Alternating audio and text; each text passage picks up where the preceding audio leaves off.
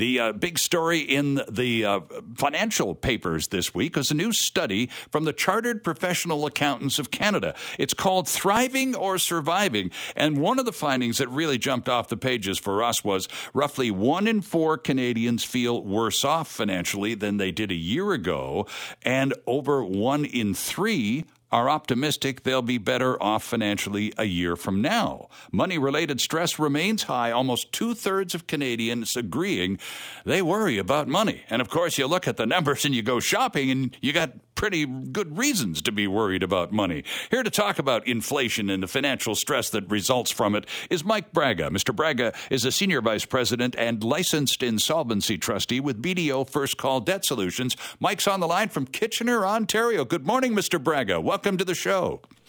Good morning. Thank you for having me. Well, it's great to have you along with us, Mike. This any of the numbers in this uh, survey, and it's quite fresh. Any of them surprise you? You're you're in the business of dealing with people with financial stress and difficulties in their lives, and see it every day. Did any of the new findings uh, surprise you at all? The, the new findings are not surprising. The surprising piece with respect to these numbers is that they're just coming out now. We've been going through a major a major international crisis with the pandemic for the last two years and from a financial perspective, a lot of uh, a lot of our finances kind of were saved in terms of all of the expense reducing, uh, all of the mandatory expense reducing that was happening with with the lockdowns and shutdowns, and we weren't traveling as much, we weren't uh, spending as much in terms of commuting and all that kind of stuff. Mm-hmm. So for the last two years, we were we were kind of thinking that you know what, we're going to make it out of this pandemic, and it's not going to take the financial hit. But now, as, as things are returning to normal, the economy is opening up we're commuting more, all of that kind of stuff. We're actually seeing the impact that the last two years has had, uh, and it doesn't help that inflation is increasing at a dramatic rate. We also have the geopolitics that are happening sure. with everything happening in the Ukraine. So all of that is is happening, and Canadians are starting to feel it very personally right now. So we're kind of getting a delay effect too, as as I'm summarizing what you've just told us, Mike. And and, and again, probably no surprise given the fact that you've been keeping an eye on things for the last couple of years. But people who have been struggling and just kind of really working hard to keep their their heads above water, uh, uh, some of them just aren't quite cutting it, right? Absolutely, and it's been a really, really, it has been a tale of, a, a tale of two pandemics for many Canadians you know, through the pandemic, they were able to save. They were able to, to add into their emergency savings. So right True. now, they've got a little bit of a buffer.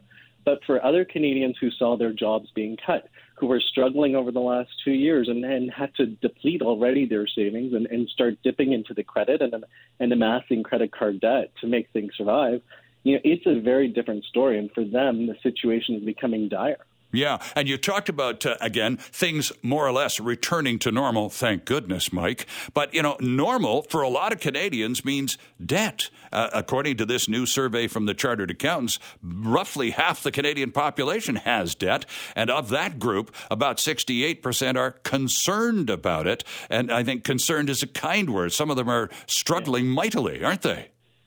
Absolutely. And so, you know, to put it in context, going into the last two years, the average Canadian was owing about $30,000 of unsecured debt. Uh, and, and, so now when we're looking at the numbers, we are seeing that that number is actually increasing.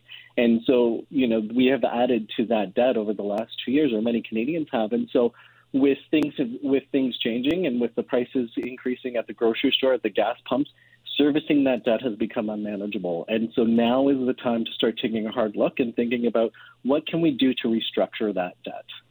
So let's talk a little bit about uh, uh, uh the warning signs. I mean, there there are some households that uh, they're beyond warning signs. It's clear and painfully obvious what's going on. But if you're kind of in that situation, Mike, where you're starting, I mean, again, it's just struggling with inflation and everything costs more. So already we're not buying that anymore, and we're going to double up on this because it's half the price of the stuff we're not going to buy anymore, and we're already right. making those adjustments in our lives. But even despite that, some warning signs are starting to flash. What should we be watching for? So, so first and foremost, if you're if you're one of the 40% of, of individuals in British Columbia that are stressed out about your finances, that's a huge warning sign, and it's it, it is an indication that you need to start getting you need to go have a financial check-in with a financial advisor, mm-hmm. whether it's a licensed insolvency trustee, your financial planner, somebody at the bank you need to just get that health check because what the one concerning piece of the surveys that are coming out is while we are in this situation and people are stressed out about their debt, they're overly confident about their their own abilities to manage the debt. Right. So 80% of Canadians are suggesting that you know they have the the tools and knowledge available to actually you know survive the next six six months to a year, and without guide uh, without guidance and expert advice.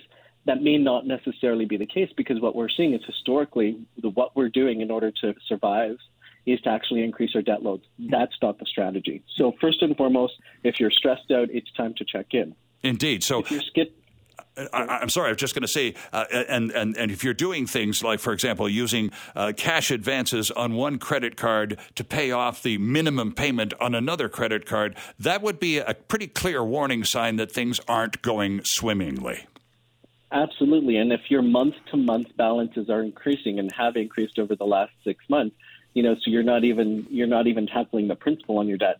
You know, that's a warning sign. If you're if you're avoiding your mail or the telephone call uh, or telephone calls because you're afraid of collection agents, yeah, you know that that's a huge warning sign. The other warning sign that people neglect is actually talking to your spouse or significant other about about finances or those conversations have stopped.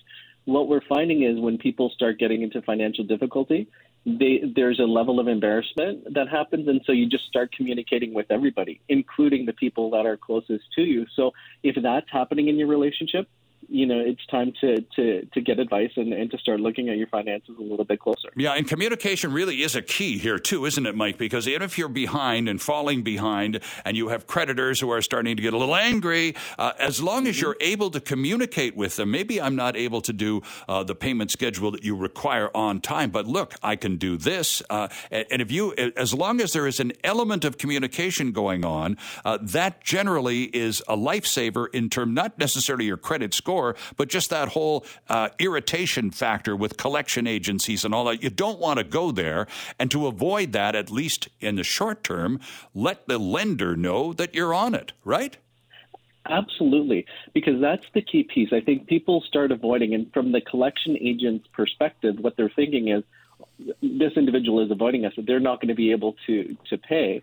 So they're going to start ramping up their collection activity and, and, and actually look at all of the available resources for collections that are possible, including going to court and getting judgments and garnishing wages and all of those types of things where communication could stave that off. Sure. Um, and, and, so we need to we need to be careful. The other thing, you know, as we're talking about collection agencies, to, to really uh, keep your uh, keep the viewers in mind, over the last two years, there was like a collection holiday.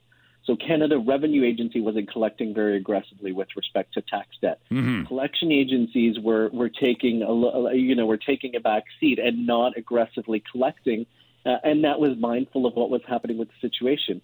Over the last three months, there has been a change. Collections have ramped up. Canada Revenue Agency is much more active than they have been in the last two years. Right. They're collecting those CERB repayments that many people received. So you, you can anticipate that that's going to happen, and if it does start to happen again, communication is key. No and kidding. If you if you are concerned about reaching out yourself, there's a lot of great not-for-profit organizations or licensed insolvency trustees that can assist with some of those conversations. And you talked, Mike, and I think it's a very important point to return to before I let you go. And we're grateful for your time, by the way. Uh, you talked about the embarrassment quotient because, uh, you know, no one likes to, no matter how truthful it is, no one likes to admit the fact that, gee, I really blew it here. I'm really, I'm, I can feel myself sinking. Uh, this is uh, some evidence of not being the brightest uh, star in the system, uh, And so there is a kind of an embarrassment uh, component to all of this that really is an impediment to getting things done. You somehow or another you've got to be able to get past that and sit down with a professional like yourself, a licensed insolvency trustee. How much does it cost if you're this matters, Mike. If you're sinking under the water and you've got no money to deal with and you want to talk to a pro about how to resolve your situation, how much does it cost to have that conversation with someone like you? The initial consultation is free of charge. And the purpose of that consultation is to get a sense as to where people are at and then to chart a path and go through all of the options that are available to, to, to the individual. A licensed insolvency trustee must go through all of the options that are available. And so that's the key. So you, and we're government regulated. So the the key there is it's a no judgment atmosphere where Right. we're going through and we're coming up with a plan at the end. You know at the end of the day you, you know you you have that free consultation and it, it's not something for you, that's fine. There there's no obligation. So that's the key here. And in terms of the embarrassment component, people feel like they're the only ones that this has happened to, Yes. or you know they're all alone. And Mhm. what I what I can tell your viewers is life happens. And the majority of people I see are they're not in debt because they were living uh, life high on the hog. Uh, you know, what's happened is li- uh, there's been a life situation, Sure. job losses, medical issues, Mhm. those types of things. That's the majority of people that I see on a daily basis. And you know, the sooner people can come in, the more options that are available.